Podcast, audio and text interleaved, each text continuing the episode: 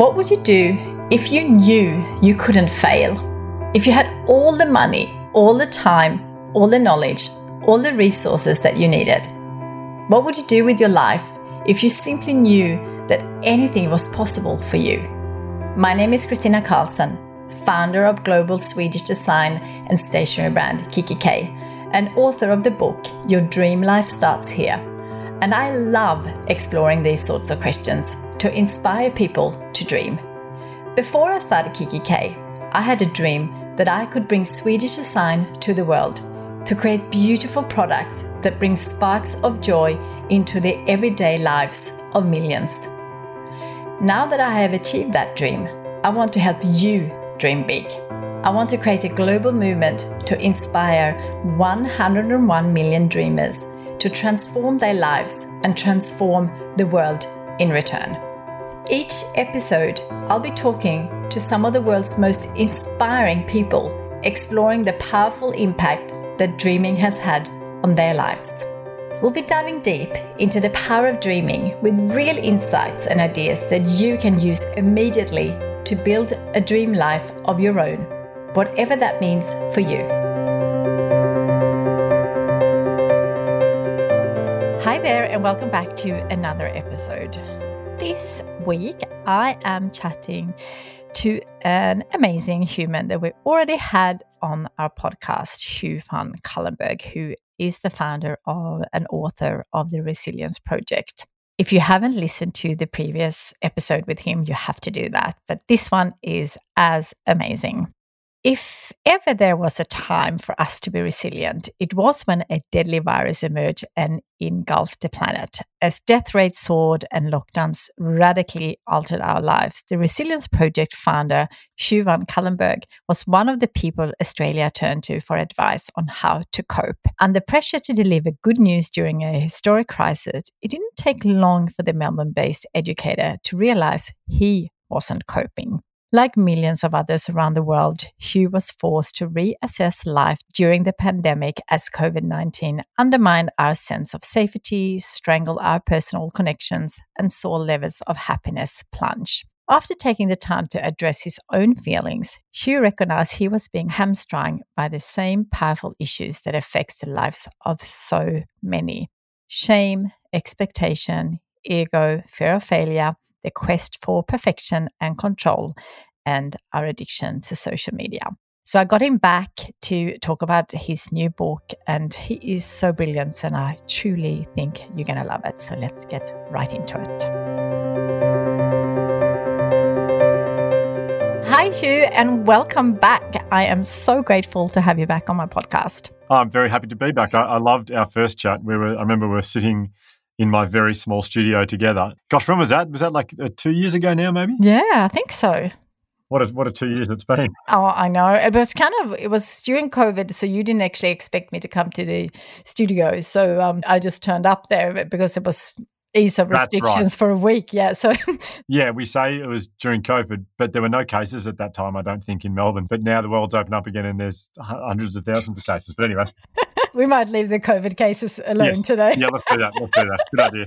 Well, I'm so grateful. I so love your new book, Let Go, and I feel it's very timely for many of us. That's why I've been hassling you to come back on the podcast, because I feel like it's a very needed book for so many. And also, we are going to read it in my personal growth / book club in March. So I'm really excited to have you on. So thank you for that. But maybe you want to start with why you wrote this book.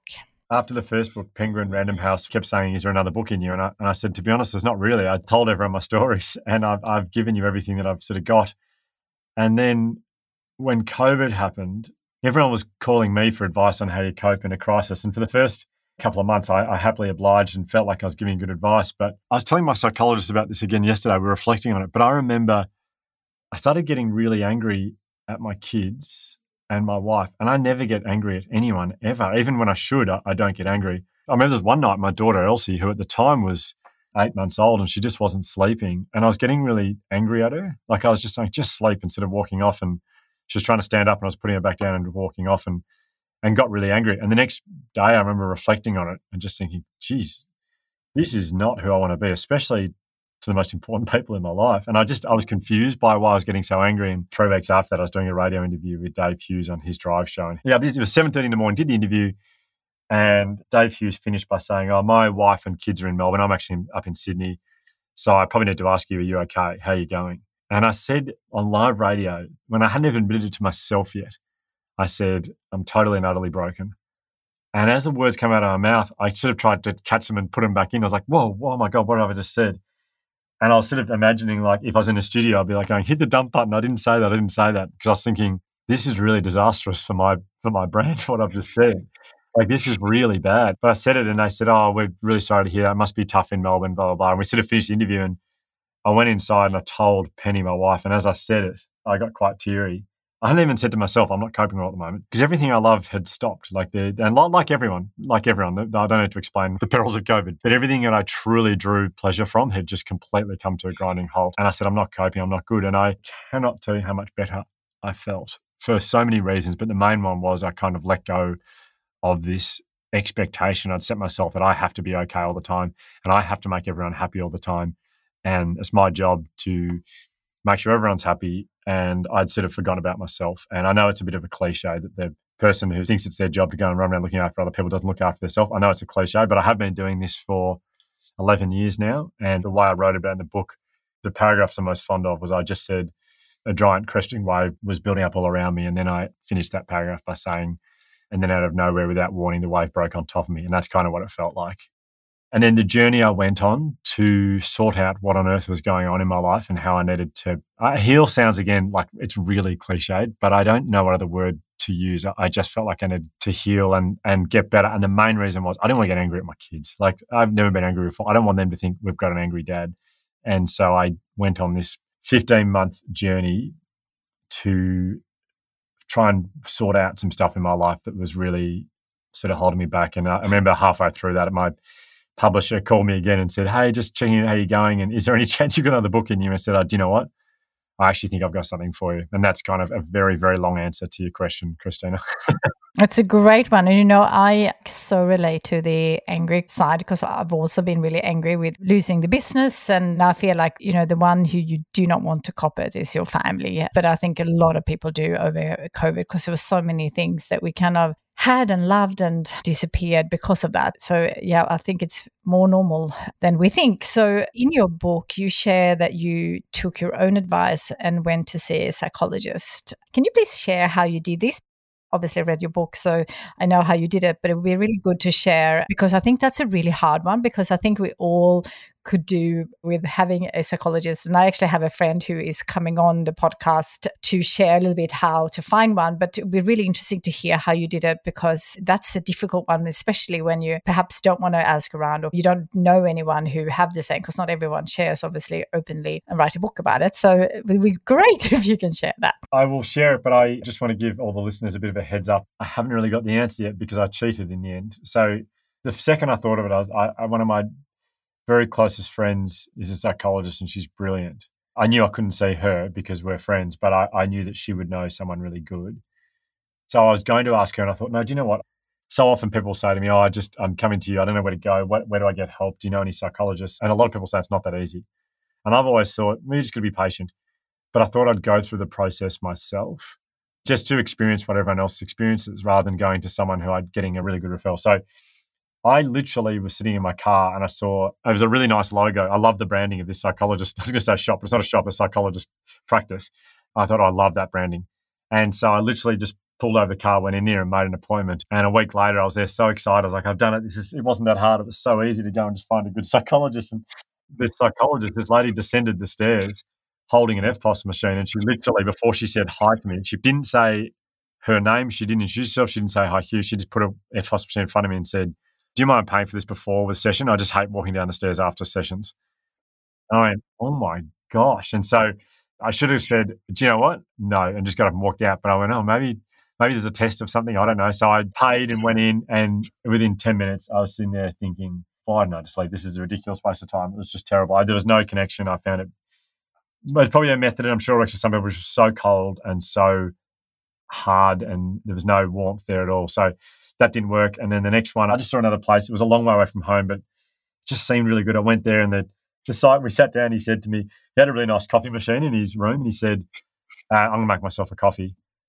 I'm just checking you're okay with me drinking coffee while we talk. And I said, yeah, no, of course, go for it. And he didn't offer me one. Now, I didn't want one, and I'd ordered a couple of coffees in the day, and I didn't need another one. But I thought, how odd that you would not know it's socially appropriate to offer me a coffee at this point. I think even my 2-year-old daughter, if I give her anything, she asks for two, and she goes and gives her a piece of bread, she'll go and give the second one to her brother. Like, my 2-year-old daughter has more social skills than this guy. So I thought, nah, I'm not going to share my life story with this guy. The third person was, I chose the venue literally closest to our home. It's a 5-minute walk, if that. And I wasn't learning. I did 2 sessions, didn't learn a thing. So I gave up. So this is the frustrating part for your listeners, is I gave up and I called my friend who's just incredible. And I said to her, do you know anyone? And she said, I've got someone who's perfect for you. And within 5 minutes of this person, I just knew that she was the one.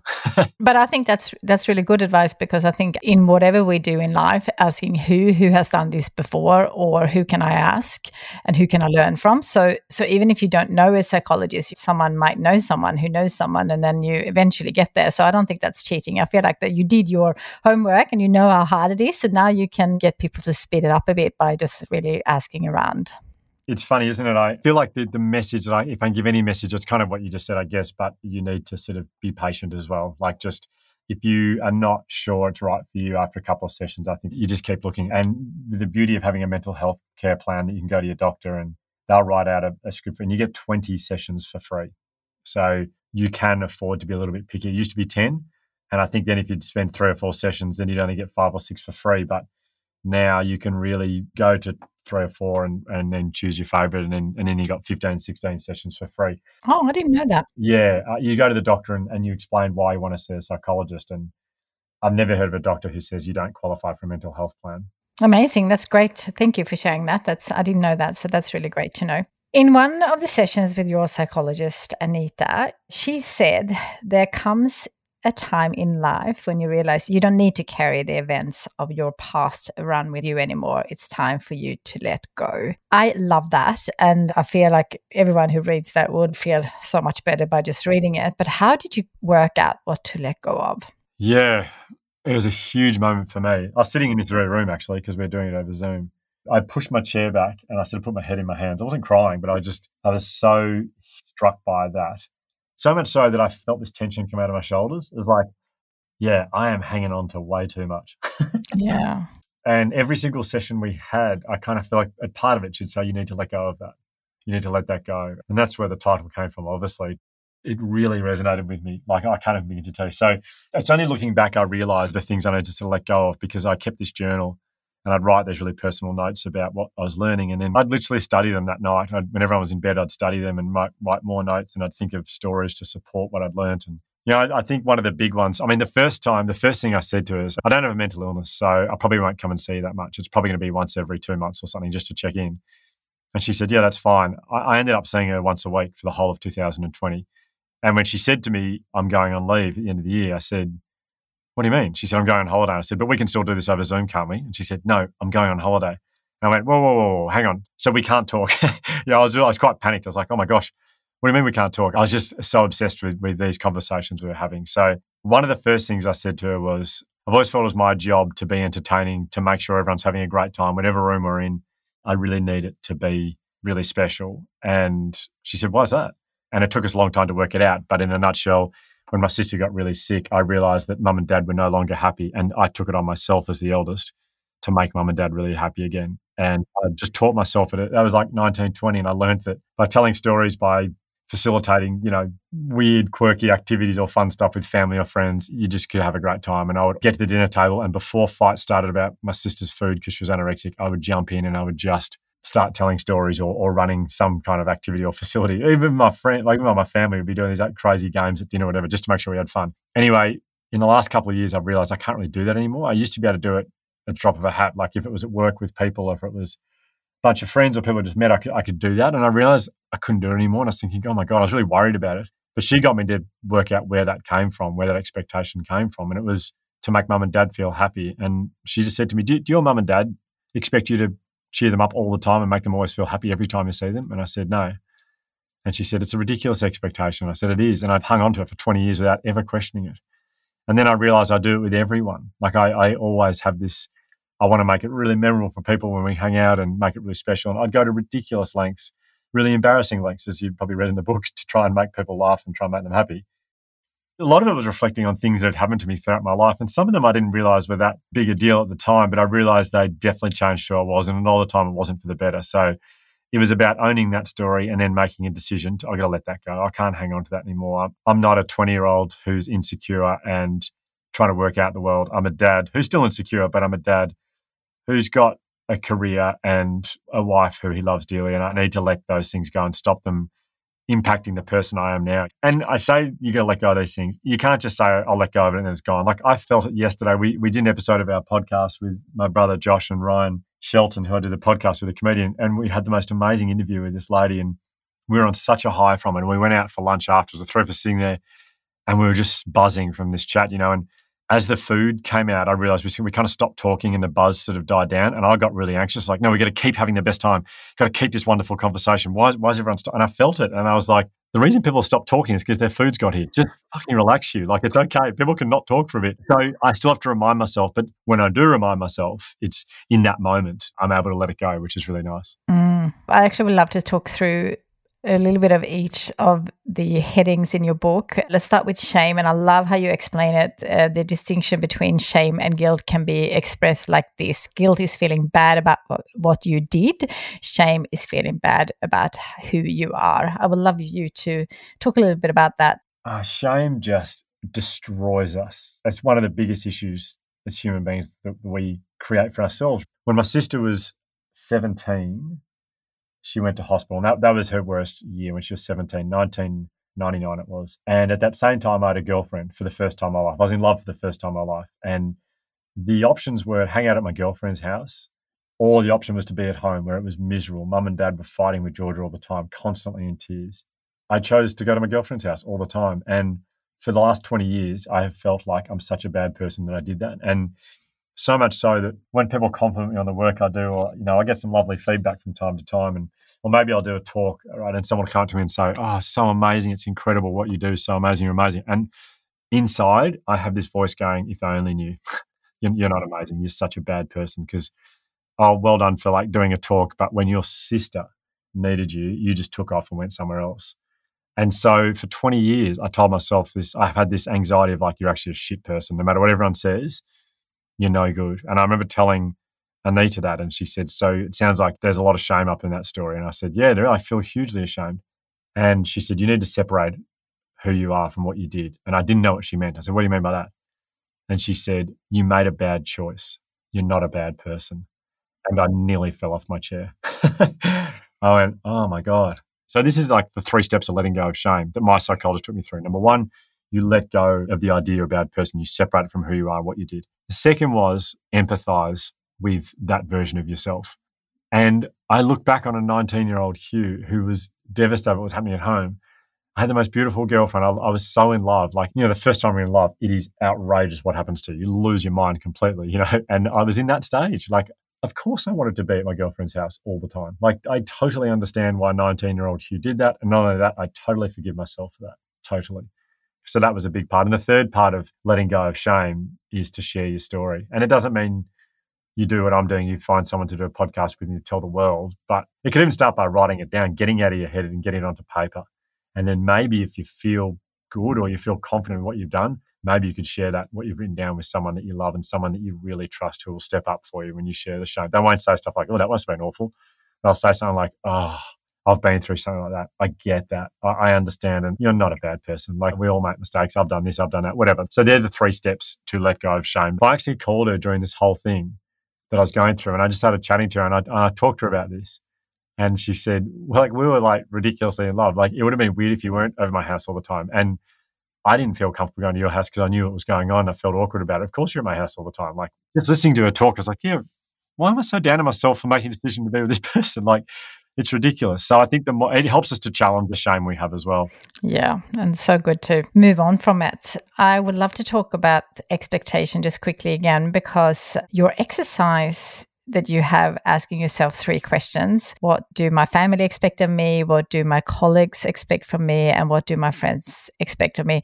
it's really good to just get it on paper and actually see, because then you can actually let go of so much of that expectation. And I'm one who have a lot of expectations, so this was a really good exercise for me. Yeah, it is, isn't it? You know, the expectation I thought my parents had, my family, was to be entertaining and to be the light that cheers everyone up all the time. But my parents just expect me to turn up however I feel. Like if I'm feeling down, turn up being down. I think about what I want from my son. If he's not feeling good, I don't want him to pretend that he's okay. I want him to tell me. I want him to like open up and say, hey, Dad, I'm really upset about this or that. So why I thought Mum and Dad wanted me to always be happy, it's such a toxic belief. I really struggled with it for a long time. But writing it down is very powerful, you're right. Absolutely. How about control? Because I think as we are recording this episode, it's worse than ever in the world with Ukraine and a lot of people feeling down, which is completely normal. But I guess there are certain things that we can't control. And so how do we deal with all these kind of hard things in life when, you know, it's out of our control? Another wonderful activity I got from Anita, my psychologist, I went through a stage in early 2021 where I just couldn't sleep. And I spoke to her about it and said, I'm really struggling sleeping. And she said, the next time you're struggling to sleep, I want you to write down all the things that you're thinking about. You know, you're so busy with parenting and work that all the stresses in your life probably take a backseat throughout the day. And then when you finally lie down at night and you rest, your brain just goes, okay, I'm on now. And you just start processing all the stuff that's worrying you and stressing you out. And she said, just write them down. Just write down the stuff. And for some people, it might be one or two things.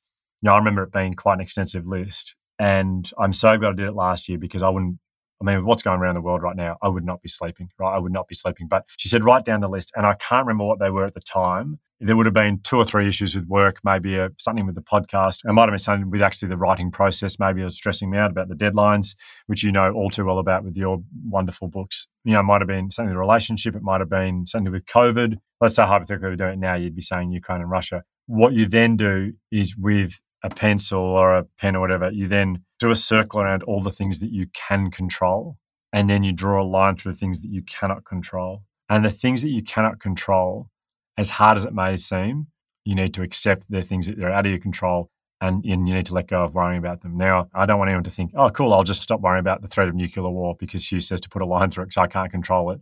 I feel like the last few years we've faced that many once-in-a-lifetime crises. So the pandemic, right, was a big one keeping me awake at night. And it took me about 3 months to be able to do it. But I finally accepted that I cannot control it. Apart from staying at home wearing a mask, I cannot control this. And I'm spending hours worrying about something I cannot control. I need to accept it's out of my control. And so I accepted it. I made the decision to accept it is here. The world is totally different now. I was longing for it to go back to the way it was. I was longing for the numbers to come down. I was checking the numbers every single day. And I made the decision to accept it's the way it is because it is out of my control. And the other things that I could control, I just wrote a few notes about what I need to do to stop me stressing about it, I guess. So yeah, it's about working out what you can control, what you can't.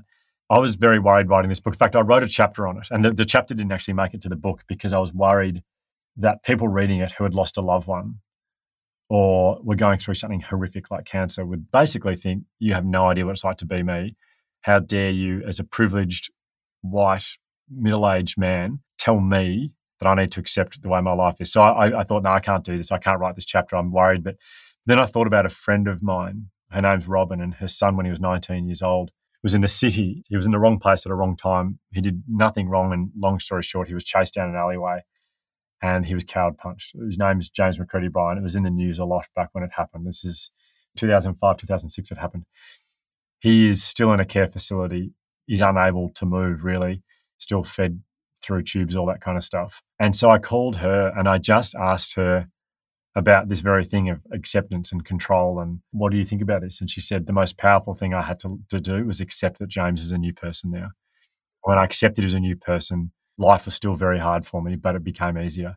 I scrapped the original chapter and went with James's story and then Robin's really powerful life lesson, which was that we need to accept the things we cannot control. Otherwise, we'll be shrouded by anxiety. Gosh, it was a hard one to read, I have to say. It was really good advice for so many people who deal with so many different things. And I think what we are dealing with now with the war, it's a new challenge that I guess no one expected. So apologies for asking you the hard question. It's been really getting me down. And like with the COVID, I felt like I coped with that quite well because I was trying to work on all the things that I have worked on myself for so many years. But one thing in terms of what's happening right now is to kind of really reduce the amount of media we watch, because I feel like having that constant in our life really affects us. And I feel like for us to get down is probably not making the world a better place in any way. If anything, if we can kind of keep ourselves fit and healthy, mentally healthy, and then be able to somehow support. It might not be in terms of people in Ukraine, but it could be someone who is, you know, have relatives there, or could be so many different ways where we can actually help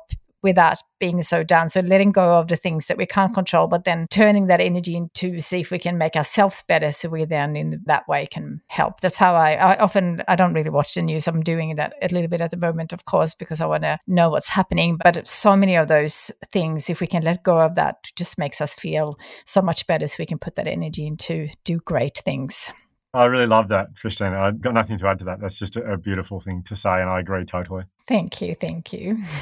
Let's talk about perfection. So there are a lot of us who are perfectionists in some way. How do we deal with that? It's a funny one, isn't it? I never thought I was a perfectionist, but I realised there are elements of my life where I'd become really obsessed with being perfect. These talks that I give to really big audiences, you know, every now and again, like everything in life, I'd do a show that was just perfect, and I'd walk off the stage thinking, you know, that couldn't have been more perfect. I delivered the exact way I wanted it, and I'm so happy with that. But rather than saying that was just this wonderful outlier, I'd say that's what every single show needs to be like. And if ever I walked off the stage and hadn't been that, I'd get so down on myself. My hobby away from work and family is sprinting, so I'm a 400-meter runner.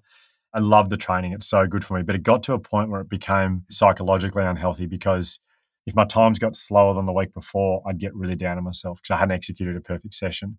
Just with work stuff, you know, team meetings, and we just had a big staff meeting just then with all our team, and I used to just really want them to, you know, they had to be perfect, and I'd get really down on myself when they weren't. And I realised through a conversation I had with Ben Crowe, who is Ash Barty's mindset coach, I told him about this, and he said, but you're a human being.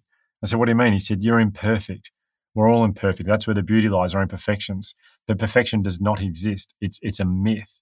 There's no such thing as perfect. So it's impossible to be perfect.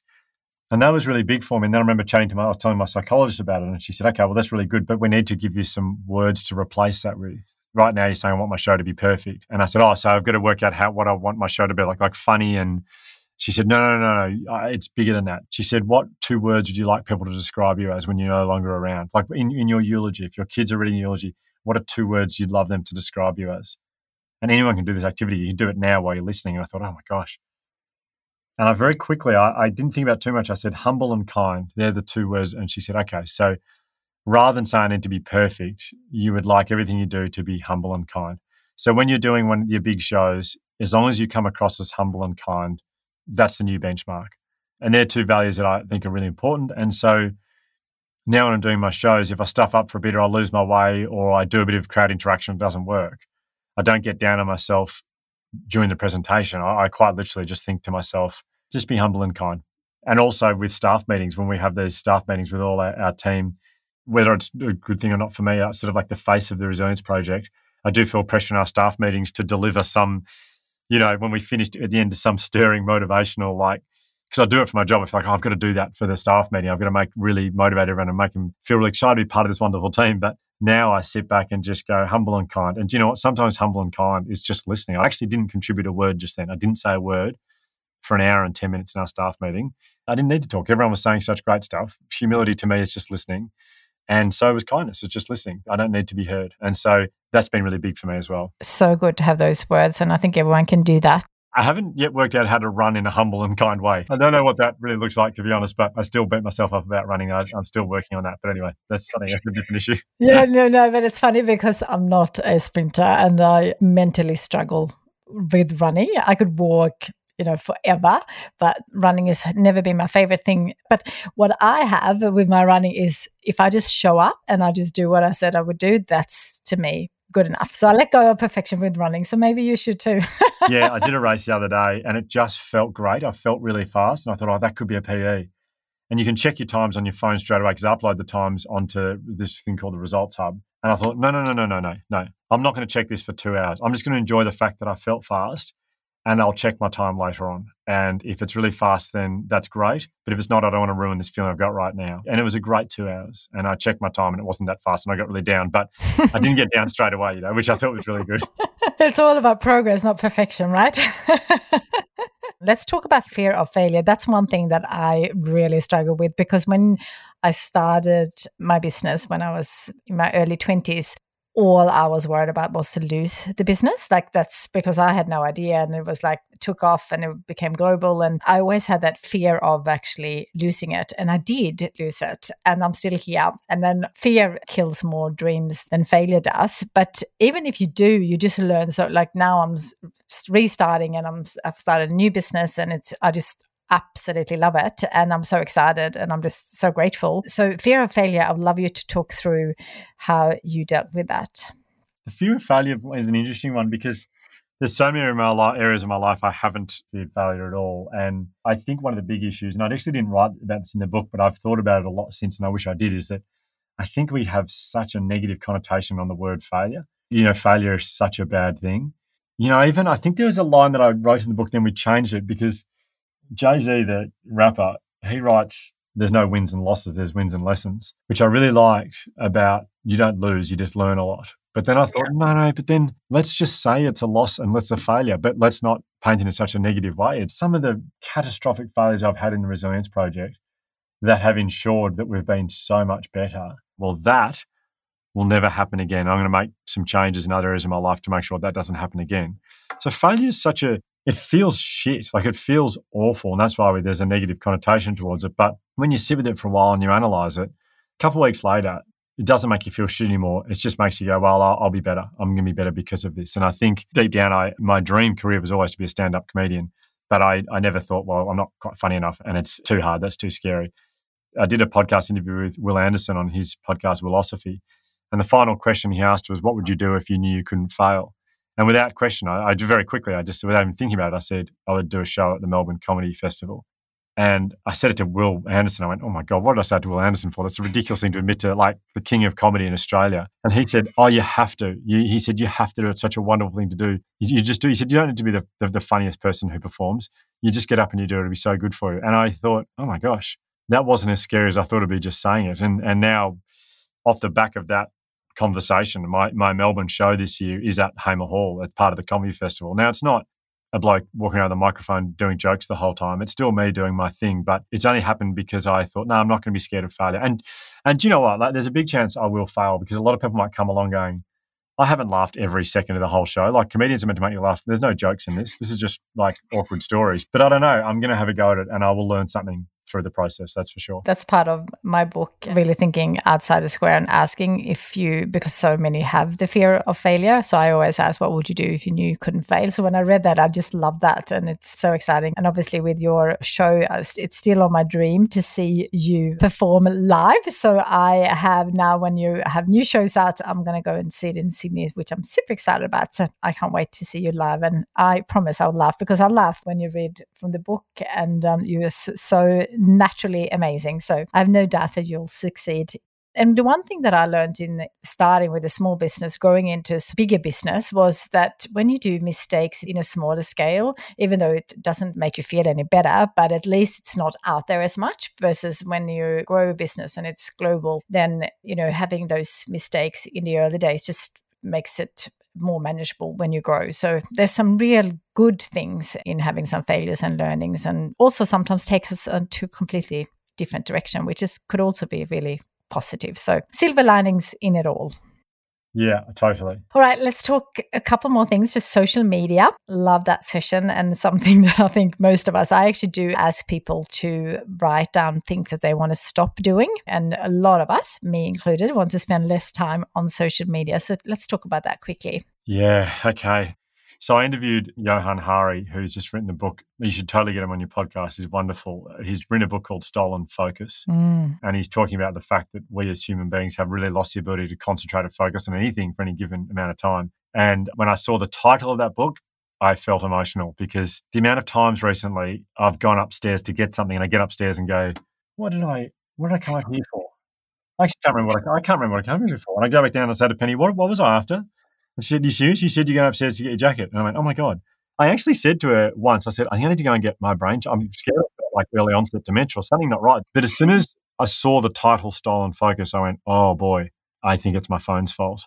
I do think it's my phone's fault. My phone has taught me to concentrate on tasks for 20 seconds at a time. You know, we watch little videos that last for 20 seconds and we want the next video, then the next video, and then we want the next thing. And we are doing so many things at once. We're checking emails, we're checking Facebook, we're working, we're writing something, and then we chat to someone and then we think, oh, hang on, God, what was I writing again? Oh, no, that's right. Oh, hang on, there's that Facebook message. We're just doing so much and our brains are just being absolutely smashed with information and distraction.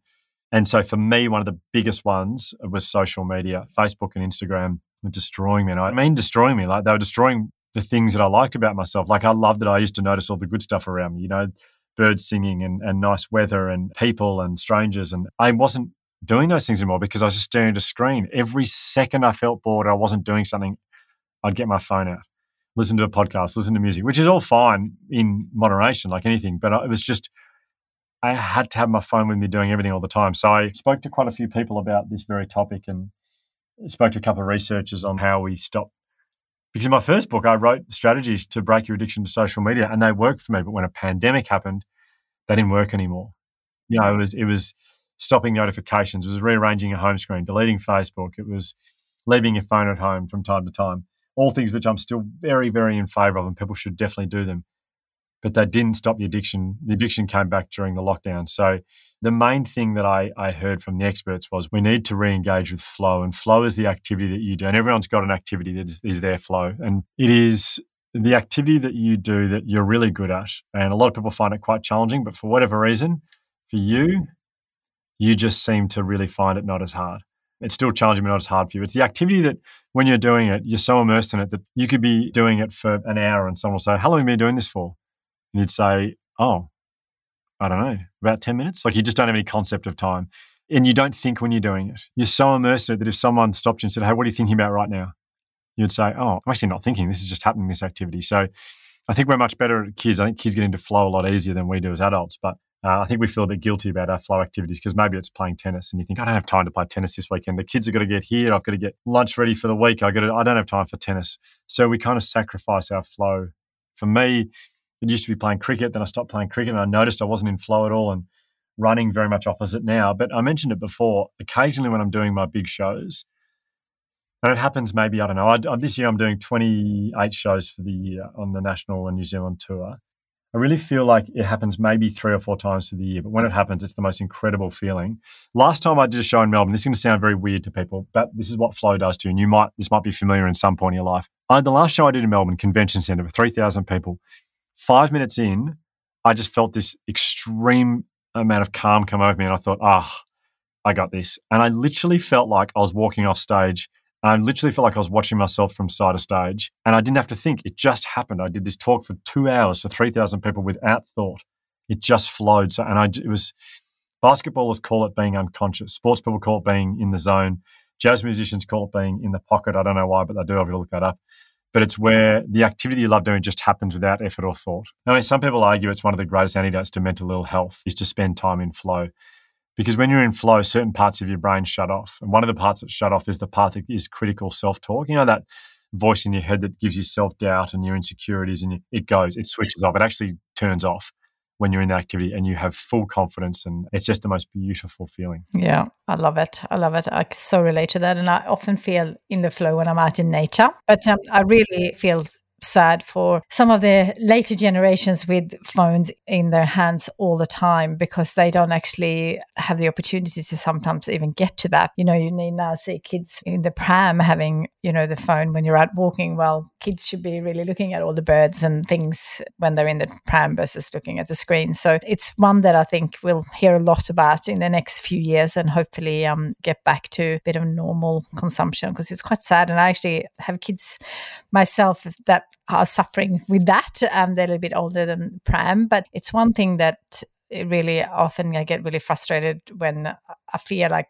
it's good to be bored. It's good to kind of work out what you're going to do next versus just go to that phone. And I'm guilty of it as well. You know, I was going to look up something just before we went on this call, and then I found myself on Instagram and I'm like, I can't believe this. It's just so addicted, and we're so without thinking. So I'm glad you brought that up in the book, and most of us would love to deal with that a bit better. Yeah, totally. I strongly recommend, if you want to learn more about this, it's reading Stolen Focus by Johan Hari as well. It's so good because it also, he said, I need to be really clear with this, that I'm not saying that we need to make individual changes ourselves. He said, it's a bit like dealing with the pollution problem by putting on an oxygen mask.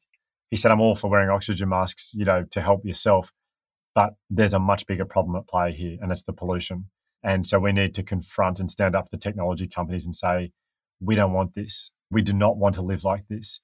Yeah, I agree. So obviously you shared Stolen Focus. Is there any other books that you recommend? Stolen Focus is the only like self-help kind of book I've read recently, because in writing my own book, I found myself being, I get very insecure reading other people's books, self-help books. I'm like, oh God, they're so much better than mine. Why am I even writing this? They'd have arguments that might be counter to what I'm saying. I go, oh God, what am I doing? And so I actually stopped reading my favorite genre, which is the self-help genre. I just love it so much. And I stopped reading them. And I started reading other types of books, which I've never really done before. So the books I'm reading are so specific to my interest, I don't think anyone would be interested. I read this wonderful fiction book called The Rules of Backyard Cricket. I read it twice. I absolutely loved it. It was just brilliant. I'm currently reading Kate Langbrook's book called Chow Bella, and it's incredibly vulnerable, heartbreakingly honest and raw, but she's just a beautiful writer. And I didn't know that about her, but she writes beautifully. So Kate Langbrook's book I'd highly recommend. The other book I'm reading at the moment is The Fastest Man Alive, which is the story of everyone who's won a gold medal in the 100-metre sprint since 1904 Olympics, which is of zero interest to most people. But that's the book I'm reading at the moment. Thank you so much. I just want to finish on a high and a bit of a laugh, because this made me laugh a lot on your expense when you walked out on stage and realised you had taken a sleeping tablet instead of something. I was so impressed that you actually managed to do it, because I feel when I go out on stage, I feel like I'm scattered as it is. So if I had a sleeping tablet in my body, I'm not sure how I could manage that. The memory just makes me so anxious of just, as I went to take the tablet, people were going, how did that happen? But I thought it was an anti-inflammatory, because my knees get really, well, my left knee has got tendinopathy. It gets so sore when I'm standing on stage. And so I grabbed this tablet. The guy goes, you're on in 2 minutes. And I went, yeah, no worries, Tom, thank you. And I reached into my bag and I grabbed this tablet to take it so it could get me through. And as I swallowed it, it was rough, not smooth. The anti-inflammatories that I take are smooth. And the sleeping tablet that I take only after I do big shows, because I can't sleep after them, I'm so wired. I take it when I get back to the hotel. So that's 25 times a year. I never take them. So when I do, they really work. And I got it out of the bag. And as it went down my throat, I went, oh, my God, that was the sleeping tablet. And I tried to make myself throw up, and the guy came back in. He's like, are you okay? You don't be that nervous. I went, no, you don't understand. And I got on stage, and there's actually, I found a photo. I'll have to dig it up, but I found a photo somewhere as it was kicking in. My joints just went to like liquid. There's like I just felt this warm oil like flowing through my body.